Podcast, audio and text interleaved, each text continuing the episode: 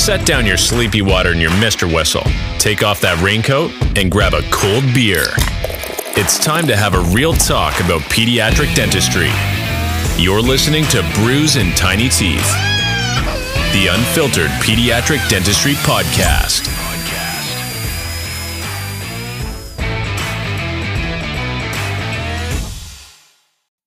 Boom, we're live. All right. I'm going to kick us off here, Dr. Marn. I, uh, you know, normally I do a pretty casual open here, but uh, for the sake of time, because I'm super pumped to have a an anesthesiologist on, I just want to dive right into it. So I'm going to go ahead and rattle off a little intro here so the guests can get to know you a bit better, and then we're just going to like take the plunge into the content here. So uh, our speaker today is Dr. Richard Marn. Um, he's a physician with uh, dual board certified, uh, who's dual board certified in anesthesiology and pediatric anesthesiology trained at NYU, Johns Hopkins, was on Mount Sinai Hospital faculty uh, as one of their pediatric anesthesiologists for over a decade. Um, see, he's the only board certified pediatric anesthesiologist in all of New York State, specializing in pediatric in office sedations for pediatric dentists and oral surgeons through his company, New York Medical Anesthesia. What I think is super cool is your wife, Dr. Jessica Marn, is a fellow pediatric dentist in the trenches with us fixing cavities over here. So, kind of the ultimate power couple here.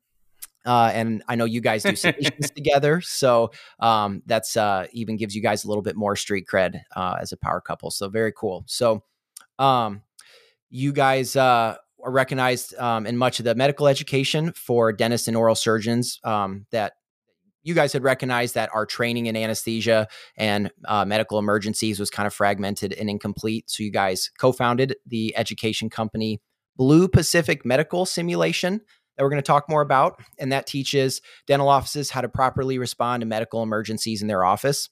Um, so that's what we're going to be talking today. He's going to be speaking on, uh, you're going to be talking about how to come up with strategy, steps to creating um, our own high performance teams in our office to respond to these medical emergencies with confidence and competence.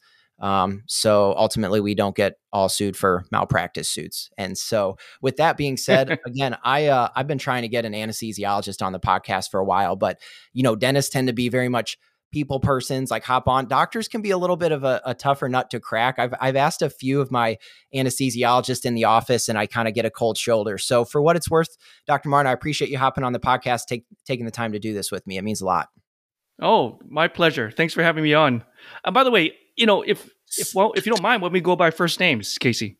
Let's do it. I'm pretty casual. Richard, Casey, we can do that. That sounds great. Yeah, we can do that. Fellow colleagues, no big deal. I like it. so, um, ooh, what do you got sipping on over there? Because I just cracked a pilsner. I don't know. It looks like some kind of lambic beer. My wife poured it for me. Good for um, her.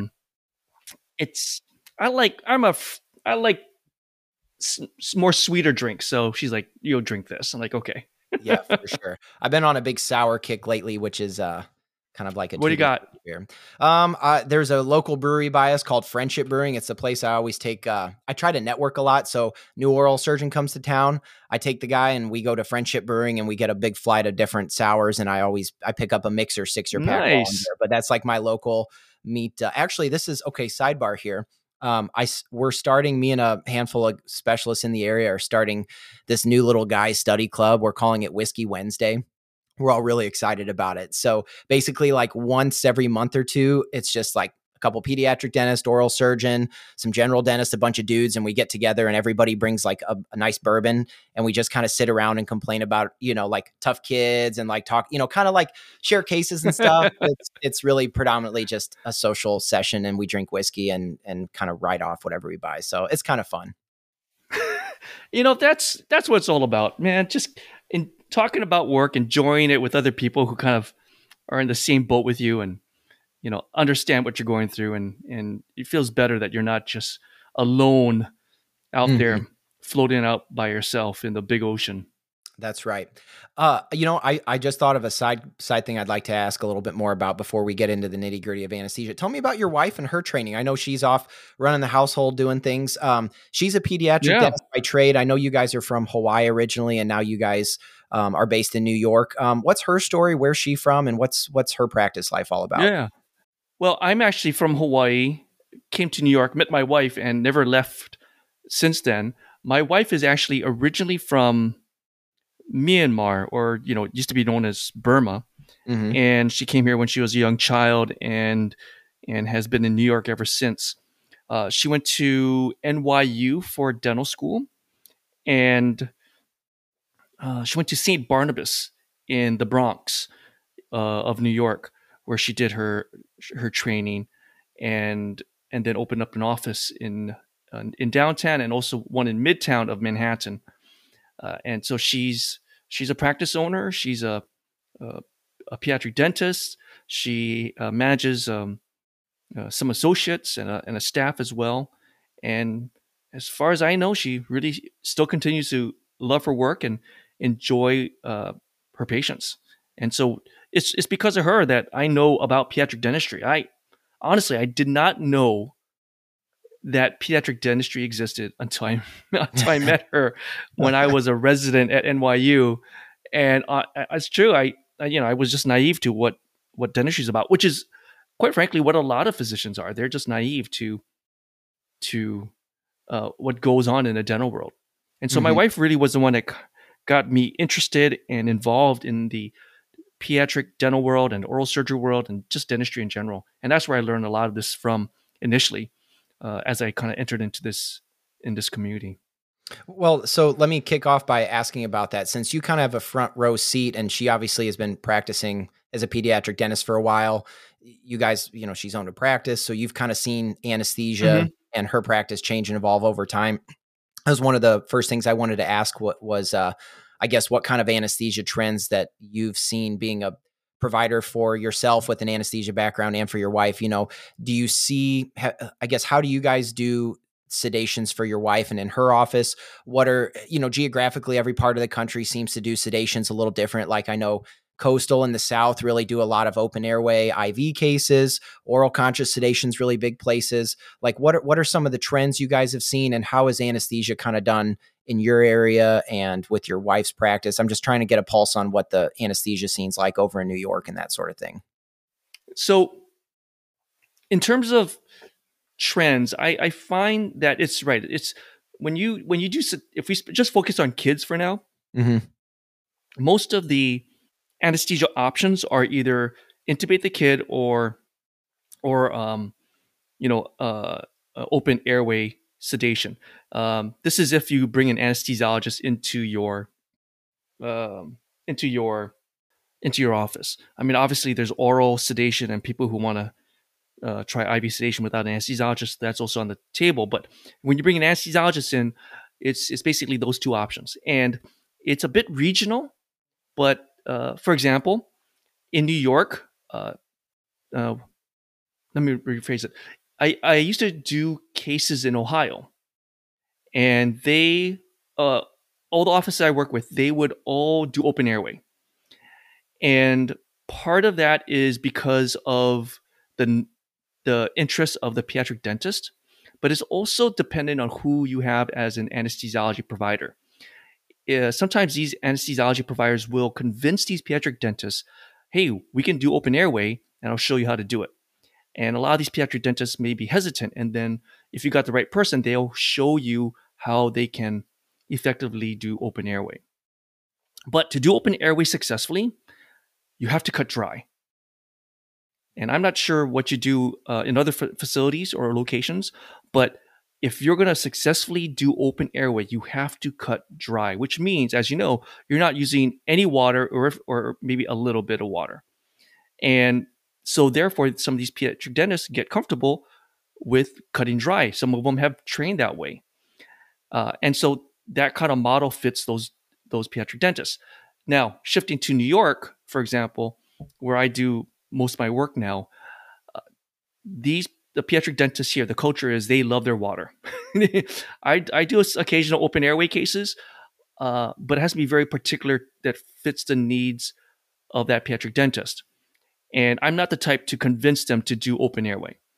Uh, I just, I listen, I want to make sure you're comfortable with the best option. And so they love their water. They don't want to change. And so I, in those cases, I will intubate and, and, and do that case uh, with, um, you know, with a breathing tube. Mm-hmm.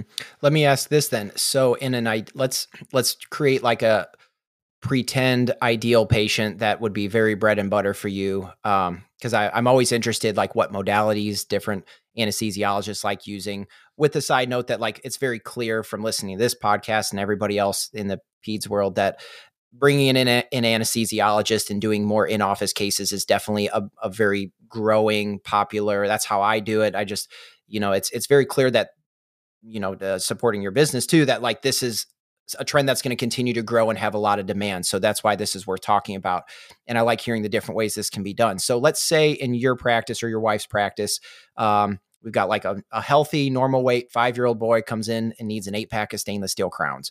Um, and you're going to do like an intubated case, you know, is uh what what's kind of like and this obviously goes with the caveat every case is going to be a little different but like if everything goes as planned walk me through like a traditional case for you guys. Are you guys like um uh half mig per kg of Versed, uh, oral Versed as a light sedative, then we mask them down with Sevo, IV, propofol, nasal tube, you know, some Dex and Zofran, and then we pull the tube deep? Or do you guys like to do ketamine, IM ketamine? You know, there's some different ways to skin the cat there. What's what's what works well in your hands for like say a very bread and butter peds case?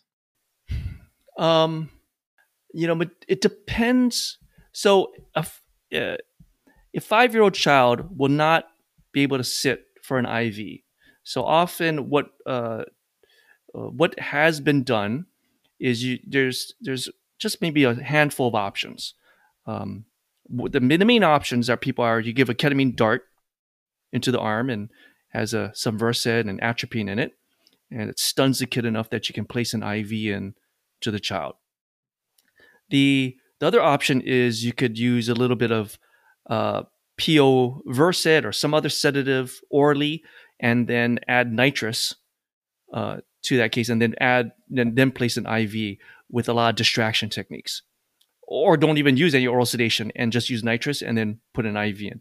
I've done that before, so there's a lot of different ways to skin the cat. I think it it really depends on the not only the status of the child, but how good that anesthesiologist or pediatric anesthesiologist is and how comfortable they are in that setting in being in an office. Um, there's a there's a, another group that I know of that um, they use a lot of distraction, both visual and um, uh, auditory uh, distraction, um, and and nitrous to place and then and then place the IV in the dental chair. Uh, it's a bit of a production, but it works for them uh, as far as I know. And and and then you know of course, uh, typically what I do then is I usually place uh, I deepen it with a lot of propofol, and then I place the IV. I'm sorry, place the IV, deepen it with a lot of propofol, place the place the breathing tube mm-hmm. um, nasally, and then um, and then of course you know uh, position, secure the breathing tube with some tape, and then um, you start the case. Sure. Uh, and then are you an extubate deep type of guy when it comes to you know doing a lot of cases and good turnover? Uh, different anesthesiologists like to pull tube at different times. As you know, seems like some will sit there and wait for 15 minutes till the kid's really trying to pull the tube out themselves and squint their, you know, brow their forehead. And then some like to pull the tube deep, let them wake up on their own. Um, what do you have a preferred method that seems to work better in your hands for extubation? Uh, I like them with a little bit more reflexes. Um, I think pulling out deep, uh, you know, it's great if you want faster turnover between cases, uh, because that's the that's the purpose of it. Uh, the, the, idea that oh, I want to wake them up deep so they're not coughing and bucking on the tube as they wake up to decrease their chance of sore throat. Okay, I get it, but if you're really worried about airway issues, you want them their reflexes to be more intact. And you know, the, the unique thing about being in office is you have to you can't treat it like the hospital.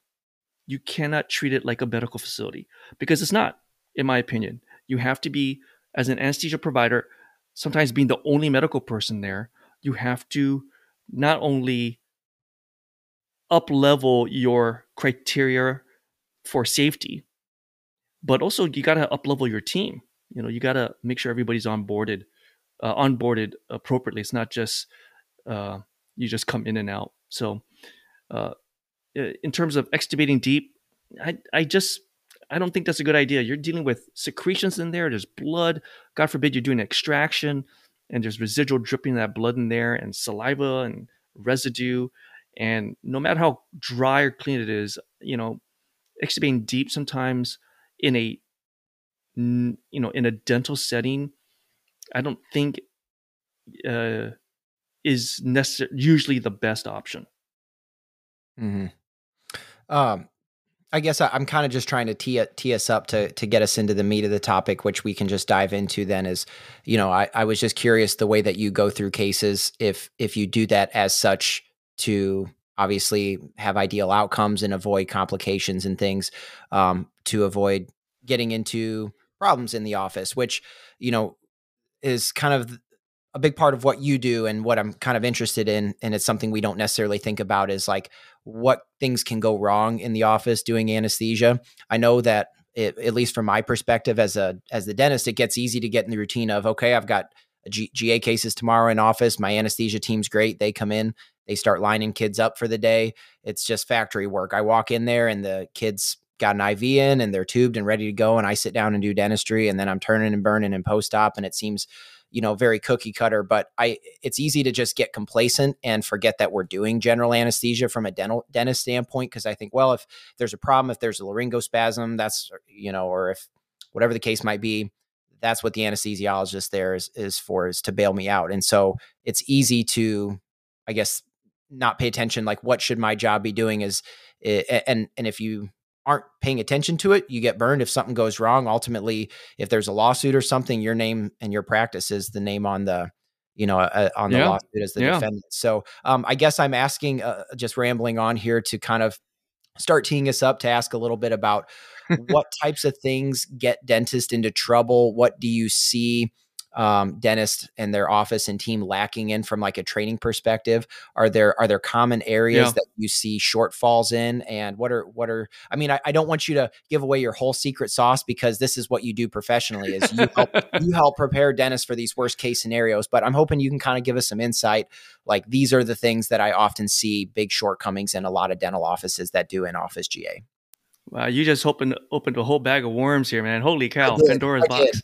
There's a um listen, yeah, yeah, I mean and you I used to think like that too, Casey, where you mentioned, you know, hey, the anesthesiologist will take care of everything.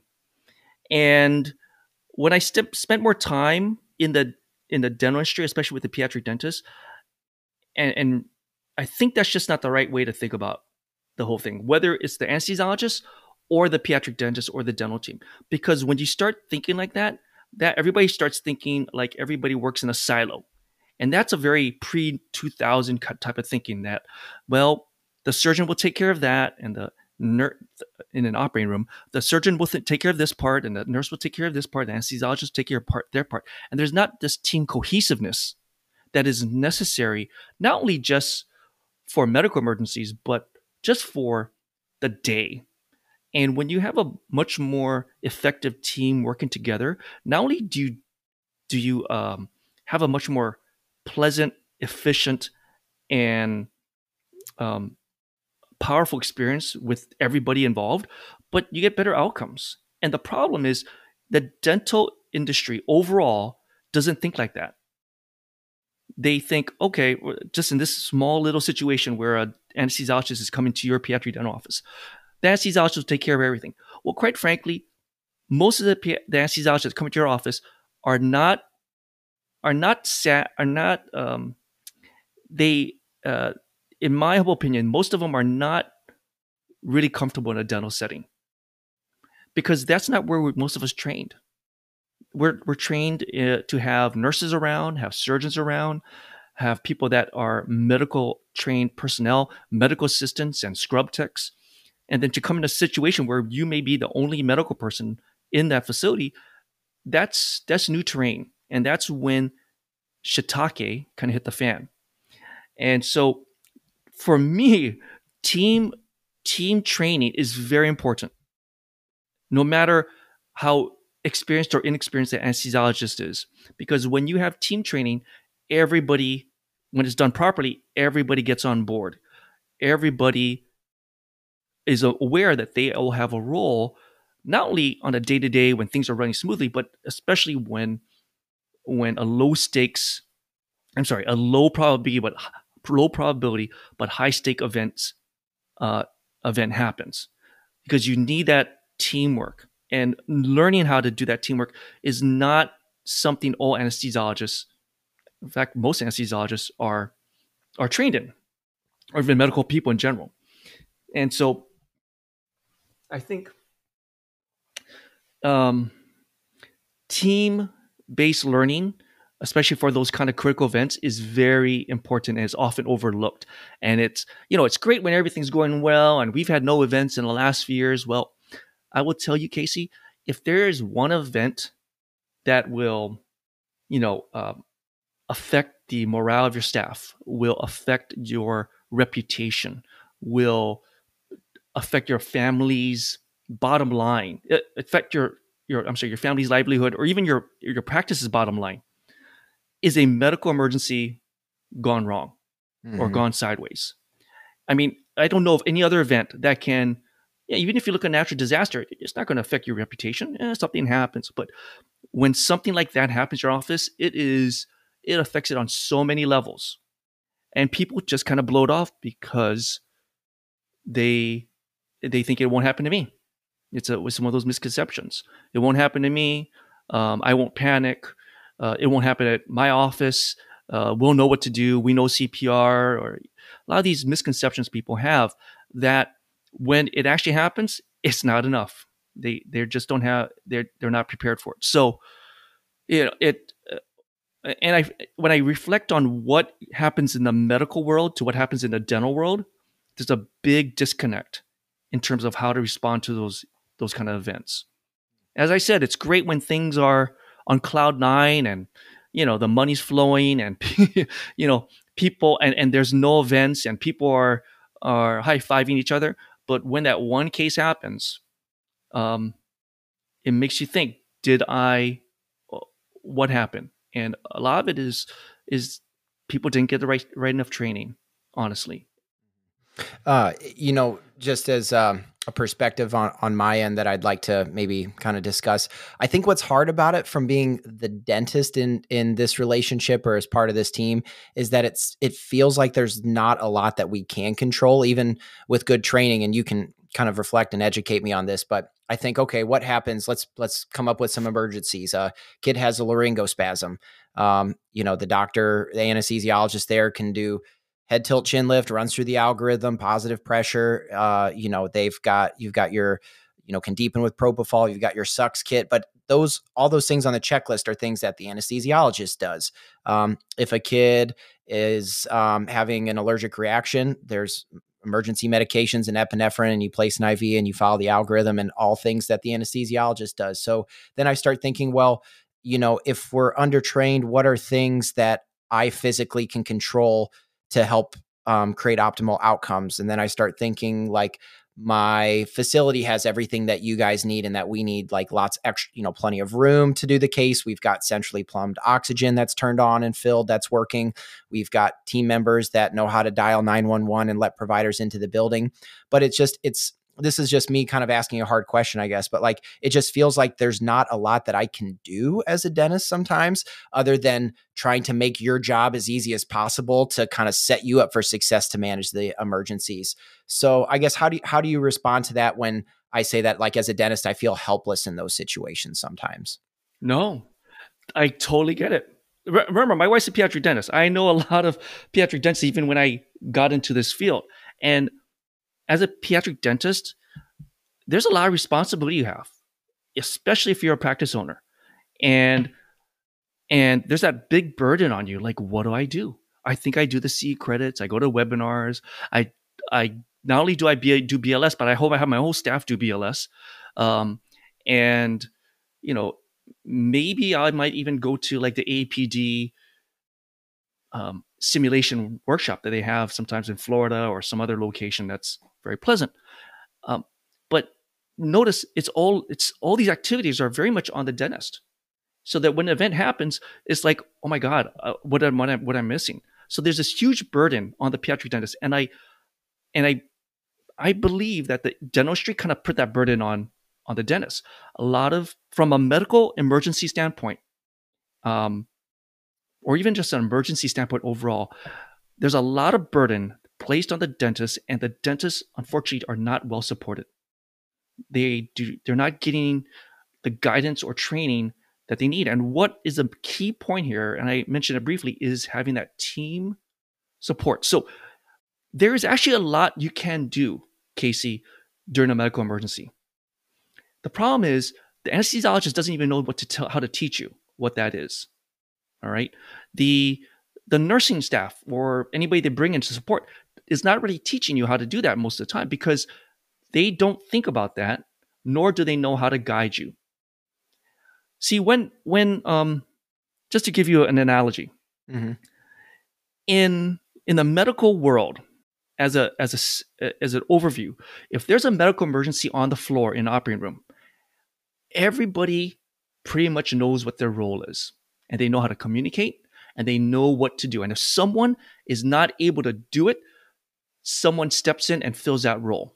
So it's kind of like a beehive. Everybody kind of comes together and and works together as unit uh, cohesively.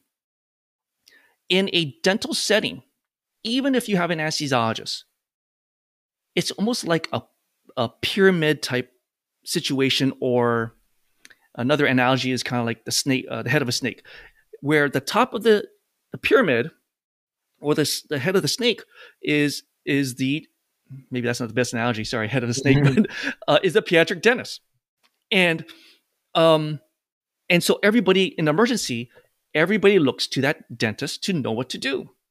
When, um, but if that pediatric dentist is not able to function or know how to onboard their team or know how to run an emergency or lead that emergency very well, or have the training in advance or have the team trained in advance, then everything slows down and shuts down because everybody is totally fun- dependent on that one person. And that is the opposite of what usually happens in a in a well-run medical emergency in a in a especially in a, these A-level hospitals.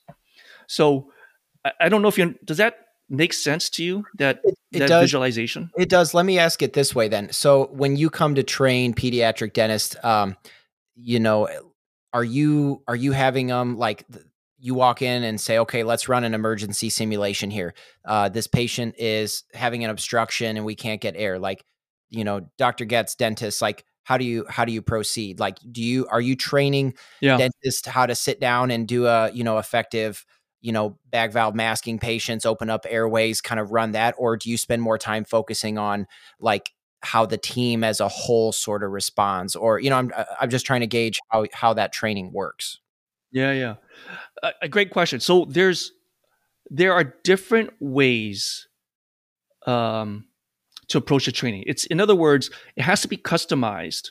You know, whether it's the APD or another educational service organization or, or my team, it has to be customized to your team because you have a certain physical and a makeup of certain um, physical logistic, you know, setup based on how your office is set up, but also your team, what they're comfortable with, what they're not.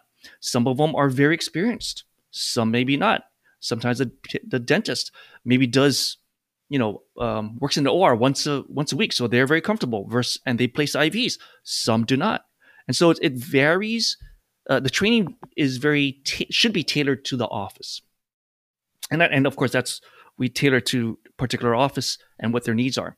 So to answer your question, it's a mix. What you what you refer to is you know bag valve mask. That's a skill. That's a very basic skill.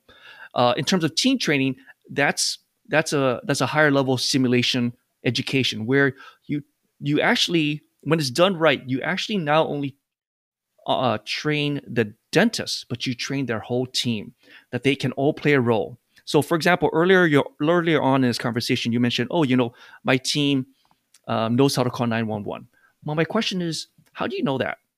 Like, how do you know your team knows to call nine one one? How do you know what they'll say and what to do? Have they actually been tested? Have they been have they actually gone through some you know tabletop exercise on hey let's sit down uh, what happens when you call 911 by the way how do we know who's going to call 911 who's taking that responsibility if that person's off of work, who's going to take that role instead?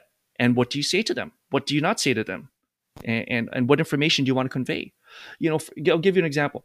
If um, when sometimes you call these 911 numbers, people are in such a panic, they can't even remember the physical address that they're at. They just um, they uh, sometimes are are are um, they're shocked because when there's an emergency, people get very tunnel vision and they can barely remember, you know, their coworkers' names, and um, and so when they get onto 911, sometimes they're because they haven't been trained or don't have any visual aids to support them, um, they get a little stunned. Now, the operator is trained to help people along because they're they're kind of supposed to be trained to help facilitate the information to get that information out from the person to get the right people to them. But um, that you know that's not maybe not always the case as that's a big assumption on our part. Uh, and but also that delays things. If you don't have know how to get that information to that 911 operator that just delays that uh, the help that you need to get there in a timely fashion. So you know to answer your question like what do you get trained it it not only it should be tailored to your office but it also depends on what your needs are and how much time you have because we I could spend a good full day, maybe even two, to go over so many concepts and scenarios with your office so that everybody gets involved. So in good training, simulation training, it's not just a dentist getting involved, it's your hygienist, it's your dental assistant, it's your office manager, it's the front desk, and all of them pulling together so that it re it somewhat l- lessens that burden as a dentist that's on your shoulders. Like in other words, if done well, you everybody knows that they can participate, and it helps to um, uh, helps the dentist because often the dentist is a leader in a simulation or in a um, emergency. Mm-hmm. Um, but knowing that your team can support you is key. And I've heard that from pediatric dentists. Like I don't feel supported by my team. I don't think I, they can support me during a medical emergency. And and I hear that uh, quite often uh, from pediatric dentists. And there's an assumption that they will know what to do, but you know, you look at these training that you get, it's all on the it's all on the dentist. It's not like most these dentists are bringing their full their whole staff to to the AAPD, you know, simulation uh, training center. And not only that, if they did, it's actually not in the location where the actual emergency happens. And so you ideally you want the training in the location where it happens, where people are familiar with what they have, and and and kind of go from there. Uh, Hope that kind so of it does. I gave you yeah. a lot of information there. No, that's good. That, that's fine. Um, I'm going to take this on a on a little bit of a related tangent here. Um, I wanted to maybe t- yeah. touch on like the physical office space. Um, maybe it seems like that's a big important part of the puzzle because there's a lot of young young pediatric dentists new pediatric dentists building offices because they've had access to care problems and now they can bring in an anesthesiologist um, and do in office general anesthesia. And so that falls in that category of things that we can control is how do i design my office the physical size and shape and location and rooms and plumbing and everything else to allow us to you know set us up for success and it's something that doesn't get talked on a lot but something i spent a lot of time designing and thinking about um, for our office so i i know that you work with other offices besides your wife and and you have an, another company where you do traveling anesthesia in the new york area um, i was just wondering if yeah. you could touch on what um, when you go to other offices what are some things you like to see as far as like the setup of the office the size of rooms the um, hallways, the access, the, the location of emergency items, things like that. What are things you like seeing when you walk into the office and you say, man, this office is kick ass. This place, they've got it dialed in. This is a good place to do anesthesia. And what things do you walk in and say, man, I, I hate it every time I got to go put kids to sleep here. I hate working in that office. What are some things that you like? Yeah, yeah. So what you're talking about is what is the physical setup and requirements for a really effective you know, and safe sedation in office. Yes. All right. So, uh, I do cases in in New York and in Manhattan specifically, and we have small offices. So I've learned to operate in a tighter space than maybe other people are comfortable with. Um, so that's that's very individualized. Um, but I still when so let me take a step back. Whenever I go to a dental office, I have a checklist. I have my own personal checklist that I make sure I vet the office appropriately. And simple things like, you know, uh, because if you don't have it, I have to bring it, or at least we have to purchase it in advance. So simple things like four by four gauze, or you know, you know, appropriate size gloves, or silly things like a sharps container that's mobile, you know, that I can have near me. Um, but you you can have another. I think another thing that's important and missing is having a portable e tank, oxygen e tank, and and I assume you do you know what that is, Casey? Yes. All right. So, you know, it's the kind of oxygen tanks you see people kind of wheeling around if they have COPD or bronchitis and, and, um, and they have it, you know, with a nasal cannula in their nose. But I, I personally believe if you're going to do sedation, whether it's oral or IV or IV general anesthesia, whatever it is, that you should have at least two portable e tanks in your office ready to go. Now, the reason being is this and and and an ambu bag as well with appropriate size masks. I think that and epi, those are the most basic things you got to have in your office if from a emergency standpoint. And the reason I say this is because if you're going to do sedation, the most typical things with children if they decompensate is airway, airway, airway. Okay. And so you have to be able to at least support their breathing with some oxygen and positive pressure ventilation.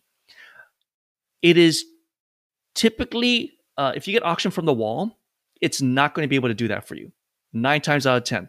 The way that most pediatric dental offices are set up are not designed to provide high flow, high pressure oxygen from the wall. And so you have to get it from a tank. And that's why you want a portable oxygen tank to support you to do that. And why do you need two tanks? Because every so often, quite frankly, one of those tanks will be empty, even though it says full. And so you want to make sure that you have uh, two tanks just in case one is failing. But also, if if the patient does decompensate from an airway standpoint, and you crank up those flows to get that high pressure in that ambu bag, and you're venting that patient, that oxygen tank will be depleted very quickly, and you cannot assume that that paramedic will show up on time. All right. Uh, in an urban setting, the average time from when you call 911 to when the paramedics will arrive is nine minutes on average in an urban setting. In a urb, uh, in a suburban and rural setting, that's going to be much longer. I've read even 15 minutes. That's average. Okay, so you you in other words, your team has to be trained and prepared for those nine minutes, right? Until more help arrives. Uh, and and and so oxygen, um, in terms of equipment, supplies, there's a there's a list, of course, that we can go through. But the highlights is an e-tanks with a regular on it, an ambu bag with different size masks, and knowing how to utilize it. It's not good enough just to buy it and keep it in a corner. You actually have to train and practice with it. So, for example, when I'm doing cases in a stable situation, I will actually, um, in one of clinical cases, if I think the patient um, um, needs some oxygen support through a mask, I will actually make sure I can do it, and then I'll I'll have one of the um, dental assistants or even the dentist just hey, I want you to learn how to hold the mask and actually ventilate this child just briefly, just so they get comfortable with it. And of course, I do that also in the actual training that we do through the, our company, Blue Pacific Medical Simulation. Is we train with like as uh, very life size mannequins how to effectively ventilate. And I'm not saying you're going to be, you know, as good as someone like me who's been doing this for, you know, almost two dec over two over two decades, but that you actually get comfortable with it. Because of all the skills, Casey, that can be life-saving, in my humble opinion, is two things. Knowing how to ventilate somebody, like a bag valve mask, mm-hmm. and giving epi. And quite frankly, if you don't know how to practice that in a uh, if you don't practice that in a non-stressful situation, how are you going to do it well in a stressful one? Uh, so, you know, it's, it's like asking, uh, you know, Navy SEALs, hey, listen, we're going to have you go on this mission, but you're not going to practice at all until we really call for your help. And then, by the way, we're going to send you to like, I don't know, some foreign country that's, you know, very mm. scary. But you've never worked together in this kind of setting in a stressful situation, and you haven't really tested your tools. So good luck. That's mm-hmm. not going to happen. And so, um, in terms of the equipment and supplies, I think those are the important things. Now, in terms of physical physical space and and and um, you know the setup, obviously you want to. You know, I'm not an engineer or an architect, but you know, you want to you want to have a space where uh, you can have easy access to your emer- emergency equipment and supplies, where people can come in and out, ingress and egress, in and out of the facility, and that um, you know um, the entrance and exit is easily identifiable for paramedics. Sim- simple things like that, and uh, you know I don't you know I think when I go to majority of pediatric dental offices, they they fit they fit the bill. It's it's not um, most dental offices are are not compromising in the physical space. You know, and I will tell you too, if I don't think an office is safe for me to do anesthesia, I won't do it. You know, I won't. It's just not worth it. If if I don't think the dentist or pediatric dentist is of the right mindset or a good match for me, I won't do it. It's just not worth the stress or heartache, not only on me, but the whole rest of the staff. And so mm-hmm. uh, that's part of the checklist and why when I meet people for the first time, a potential clients, it's about them being comfortable with me and my approach and style, but also that I'm comfortable with them as well. You know it's it is a teamwork effort and in working in a dental office it is very important. Mm-hmm. uh, yeah I hope that answers some of your question. It does. That was a really good answer to that question and it's something to think about where i suppose in manhattan when every square foot costs you 50 or 60 or however lord knows how many dollars a year um, that's precious real estate. yeah.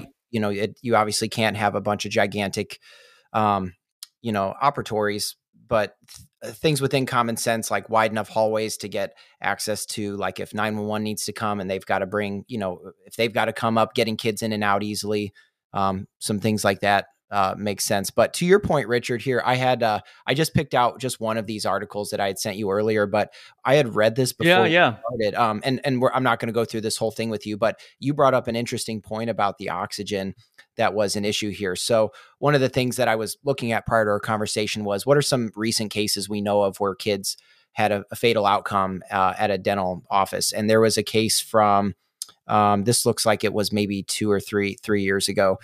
Um, four years ago, a two year old boy died after getting a common dental procedure done at Cool Smiles, which Cool Smiles, a lot of us are going to know as the um, the chain corporate chain uh, pediatric office. I don't even know if they're still in existence, but they were fraudulently submitting a bunch of claims, and they've had a whole slew of of things. But this was a um, this was a two year old boy in Arizona. Um, went for routine dental care. I'm just skimming through the article. Um, the dentist said that everything went well, lasted for 35 minutes. Um, he became unresponsive, was rushed to the hospital, pronounced dead and a malpractice lawsuit was filed. So, lawsuit alleges that um, a Cool Smile staff member silenced the alarm on the pulse oximeter, which is used to monitor pulse and oxygen saturation. Also alleges that Zion was left alone in the recovery room, and an oxygen tank Zion was hooked up to was either empty or not working properly. Um, and then it goes on and finishes out saying that the uh, anesthesia based um, anesthesiologist contracted by Cool Smiles carried him back to the carried him back and placed him at the foot of the dental chair while second child remained intubated, and that um, um, they were trying to maximize productivity of each clinic by scheduling too many children back to back, and there was an insufficient amount of time between child for um, monitoring the children who are recovering and allowing time for staff members to turn over. So. Um, I just summarized that because that's a recent case that happened that kind of brought to your point some things we yeah. talked about. Empty oxygen tanks that weren't properly tested and making sure those were working it kind of touched on maybe not giving enough time or having staff members that monitor kids um, in recovery. So it's kind of nice to think like learn from other people's terrible outcomes like what went wrong there so we can prevent that happening in our office but that just touched on a few things that you've brought up which was interesting i don't know if you can see casey but i'm here shaking my head because you know this is this is tragic. You know this um uh you know i th- uh, it's it's not it's not always oh I, uh, the auction wasn't you know wasn't complete. Yes you know that's you know that's definitely a problem. But it's when you look at it it's a breakdown in training. It's a breakdown in knowing what to do and what to look for. I, I do not know the details of this case in, in depth besides what you just reviewed. Um, but when I hear the basics, this is a breakdown in in training and and and in in people being savvy about what's going what what could go wrong and you know a lot of us think okay it's a healthy kid the case is done oh everything will be fine. No. You look at some of these cases and this is not the only case. There there are problems that happen after the case. And this is this is not the this is not the only one where kids are unfortunately have these bad outcomes because oh the kid got through the anesthetic everything you know got through the worst of it and they're totally fine. And so people are not trained on how to utilize the monitor and even forget the monitor. Even if there's no monitor or no oxygen there if you get the right training you know how to look for problems in advance is a kid breathing well? How's their pulse? Do i can i feel their breathing on my hand? Um, is there what's the color in their lip? Um, you know do i know how to do a chin lift if they look like they're partially obstructed as they're waking up? These things that uh, uh, when properly trained and trained how to look for it can be life saving. And we're not talking about aggressive things like I have to know how to intubate. We're talking about simple things like head tilt chin lift. And I will tell you, I do that as well with my patients. Sometimes they need a little bit of support where all I have to do is lift up the chin in a correct way to make sure that patients breathing well until they get rid of the anesthetic and they can start supporting the airway a little bit more in the post-op period. And uh, not to say that, um, oh, I, well, it's only because you you know that because you're a pediatric anesthesiologist. No, I train, I train the dental team how to do that. And and even though I may have my own support team with me, my own medical support team for the post-op, I still train the dental team to know what to look for because the more people know about it and the better your um, your outcomes will be. I'll give you an example, Casey. When I work with an office, I actually do an in-service with them on a regular basis with my with my with the dental team. I get the dentist involved, the the dental assistants, and the front office staff. And at the start of the day, we review um, some case scenarios, um, emergencies uh, that may happen. Um, talking about maybe how to use certain equipment, you know, how to hold a mask, different sometimes different skill sets, sometimes different uh, logistics like how what happens if there's an emergency what's the communication we have to go through that how do we position the patient you know where do you know where my my emergency tools are? You know we even discuss what happens if the anesthesiologist passes out. You know things like this like what do you know what to do in that event? And if you don't talk about it and you don't discuss it and you don't plan for it when it happens you're going to be um, you know in a bad uh, world of hurt because you didn't have the right trainer or or um or um, you didn't anticipate these issues because you know you thought it's not going to happen to me so you know this type of event it to me it's yes the equipment sounds like there were some based on that that article base sounds like there were some some key missing imp- components that quite frankly should have been checked at the start of the day right. and throughout the day mm-hmm. but even if you didn't have it there are there could have been other things, in my opinion, that should have been done in advance to get your team uh, to look for problems, whether they have any monitors or not. I mean, I understand the standard of care is to have certain things, but even if they, even if the oxygen ran out, even if the battery died on the monitor, um, uh, or even if the electricity went out, do you know how to still keep that child safe until they recover? And again, I, I know I keep kind of harping on it, but I do feel that in the dental industry and the pediatric dental industry, there is a big gap from where, from training standpoint, where the pediatric dental industry is and oral surgery industry and the dentistry in general is to where the medical industry is and the community is with regard to responding to medical events. And, you know, obviously, as you can tell, I, I want to, I have a desire to want to get the dental community, the dental tribe closer to where the medical facility and training is and, and kind of close that gap as much as possible, as quickly as possible. Uh, Excuse me. So I guess as we kind of use that as a um, base to summarize some things here, tell me more about like your tr- uh, company and and how you do training. Say somebody's listening to this, they've got a, they do a lot of in office general anesthesia, but you know wants to do everything they can to have the best training and prevent bad outcomes and not have an adverse event that winds them up in a lawsuit where they lose everything. What how does your company help? They get a hold of you and say richard what, what can you do to help me get my staff trained up? What does your company do to like what, what's the series of events look like after they contact you? Um, so if someone was to reach out to us um, well first of all what we do is we specifically train um, dentists and their teams about how to properly respond to medical emergencies, whether they do sedation or not, but especially if they do sedation. And we especially um, uh, like to work with oral surgeons and pediatric dentists because we do feel that they that the need is really great in that area. But also, I think pediatric dentists, oral surgeons understand, quite frankly, what the risk is um, in their industry. So if someone's interested, what we do is we we um, we kind of go through an intake process, kind of learn about what their needs are, uh, what what deficits they only they see as well, and and and after we after we answer all their questions and make sure we satisfy um, and address what we can do for them, and if they still want to go ahead, we actually will travel to their office. We actually travel to their we we coordinate a date and time, and we depend on their size of their office the size of their team. Um, uh, we we plan in advance. Okay, first of all, you, there's um we we make sure that they have the appropriate equipment supplies and training in advance. In other words, you know they should have at least BLS training. They should have the oxygen tanks we talked about.